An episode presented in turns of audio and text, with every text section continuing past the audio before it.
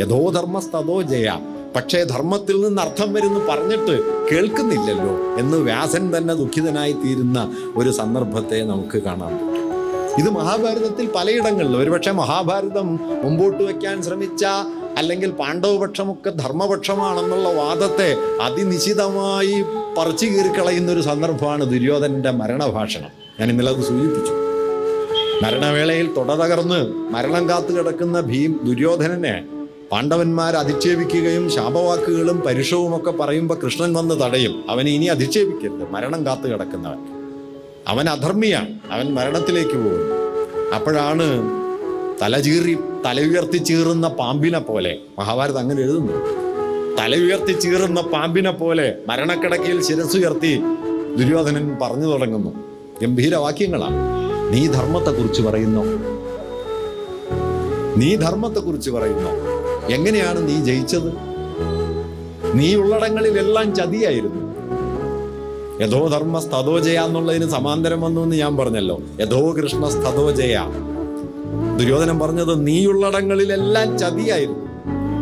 ചതി മാത്രമായിരുന്നു. എന്നെ നോക്കൂ. ഞാൻ സ്വാഭിമാനത്തോടെ ജീവിച്ചു സ്വാഭിമാനത്തോടെ പൊരുതി സ്വാഭിമാനത്തോടെ ദാ മരിക്കുന്നു. നീയോ വഞ്ചനയിലൂടെ ജയിച്ചു. നിങ്ങളോ വഞ്ചനയിലൂടെ. എന്നിട്ട് അദ്ദേഹം പറയുന്നുണ്ട് യുധിഷ്ഠര വിധവകളുടെ ഒരു മഹാരാജ്യം നിന്നെ കാത്തിരിക്കുന്നു. നിനക്ക് ഭരിക്കാനുള്ളത് എന്താണ്? വിധവകളുടെ ഒരു മഹാരാജ്യം. ഹസ്തിനപുരിയിൽ കുഞ്ഞുങ്ങളുണ്ടായിരുന്നു ബാലകരുണ്ടായിരുന്നു യുവതികളുണ്ടായിരുന്നു. ഭർത്തൃമതികളായ സ്ത്രീകളുണ്ടായിരുന്നു. വീരാളികൾ വൃദ്ധന്മാർ പോരാളികൾ എല്ലാം നിറഞ്ഞൊരു മഹാസമുദ്രമായിരുന്നു ഹസ്തിനപുരി. അന്ന് ഞാനുണ്ടായിരുന്നു. നിനക്കെന്ത് ഹസ്തിനപുരി? വിധവകളുടെ ഒരു മഹാരാജ്യത്തിലേക്ക് യുധിഷ്ഠിര നീ കാലെടുത്ത് വെക്കുന്നു വാസ്തവത്തിൽ അന്നത്ത് മാത്രമല്ല കേട്ടോ എല്ലാ യുദ്ധവും ബാക്കിയാക്കുന്ന ഒന്നിന്റെ പേരാണ് വിധവകളുടെ മഹാരാജ്യം. അത് അന്നത്തേക്കുള്ളതല്ല എന്നേക്കുമുള്ളത്. ഏത് പകയും ബാക്കിയാക്കുന്ന ഒരു ഒരു സ്ഥാനമാണ് വിധവകളുടെ മഹാരാജ്യം. ഏത് കൊലയും ബാക്കിയാക്കുന്നത് ഈ ഒരു വാക്യത്തിൽ ഇതുണ്ട്. വിധവകളുടെ മഹാരാജ്യം. അതുകൊണ്ട് ധർമ്മത്തെ കുറിച്ച് നീ പറയരുത്.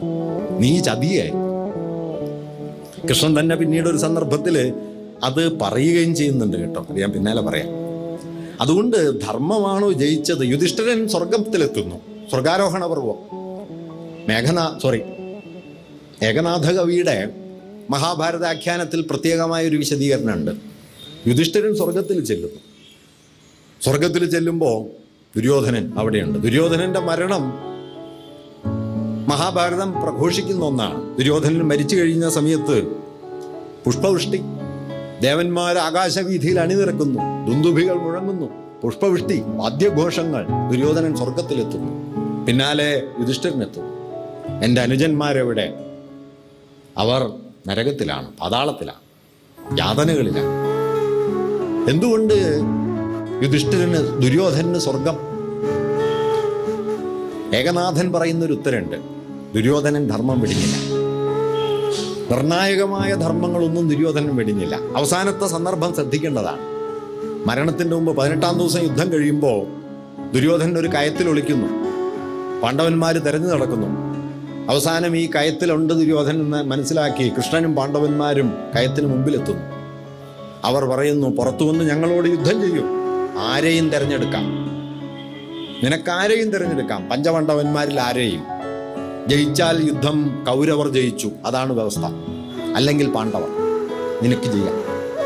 ദുര്യോധനം പുറത്തു വരും. ദുര്യോധനം പുറത്തു വന്നിട്ട് തിരഞ്ഞെടുക്കുന്നത് പക്ഷേ ഭീമനെയാണ്. മരണത്തിന് മുമ്പിൽ ദുര്യോധന എളുപ്പവഴി നിശ്ചയമായിട്ടുമുണ്ട്. യുധിഷ്ഠരനെ തിരഞ്ഞെടുത്താൽ മതി. യുധിഷ്ഠരനെ തിരഞ്ഞെടുത്താൽ യുദ്ധമൊന്നും ചെയ്യേണ്ട കാര്യമില്ലല്ലോ. ഒപ്പരിങ്ങനെ വർത്താനമൊക്കെ പറയാൻ കൊള്ളാമെന്നല്ലാതെ കുന്തി പറയുന്നുണ്ട് ധർമ്മഭീരു ബ്രഹ്മക്ഷത്രിയൻ. ക്ഷത്രിയനായി ജീവിക്കുകയും ബ്രാഹ്മണനെ പോലെ സിദ്ധാന്തം പറഞ്ഞുകൊണ്ടിരിക്കുകയും ചെയ്യുന്ന അർത്ഥശൂന്യ ജീവിതമാണ് യുധിഷ്ഠര നിന്റത്. എന്നത് കുന്തി പറയുന്ന കാര്യമാണ്. ദുര്യോധൻ ദുര്യോധനൻ എളുപ്പവഴിയായിരുന്നു. നകുല സഹദേവന്മാർ ബാലകന്മാരാണ്. രണ്ടാമൂഴത്തിൽ എം ടി എഴുതുന്നുണ്ട് കുഞ്ഞുങ്ങളാണ് പാവങ്ങൾ.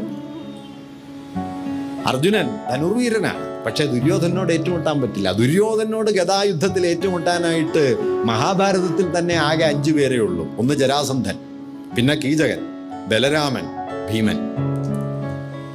അഞ്ചു പേരേ ഉള്ളൂ. ബലരാമൻ യുദ്ധത്തിലില്ല. ജരാസന്ധനും കീചകനും കൊല്ലപ്പെട്ടു. പിന്നെ ഒരാളേ ഉള്ളൂ ഭീമൻ. ആ ഭീമനെയാണ് മരണത്തിന്റെ മുമ്പിലും മറ്റെല്ലാ എളുപ്പവഴികളും വേണ്ടെന്ന് വെച്ച് ദുര്യോധനൻ തെരഞ്ഞെടുത്തത്. കാരണം തനിക്കൊത്തവനോടെ യുദ്ധം ചെയ്യാവൂ.